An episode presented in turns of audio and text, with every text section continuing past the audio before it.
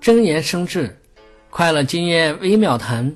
二十二，智者在不适当的环境中，应该尽量保持沉默，哪怕自己能完全判定对方有过失，也不随便去说话。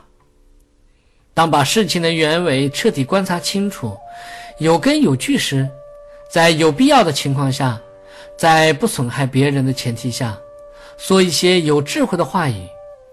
对自他不仅无损，反而可能会带来诸多利益。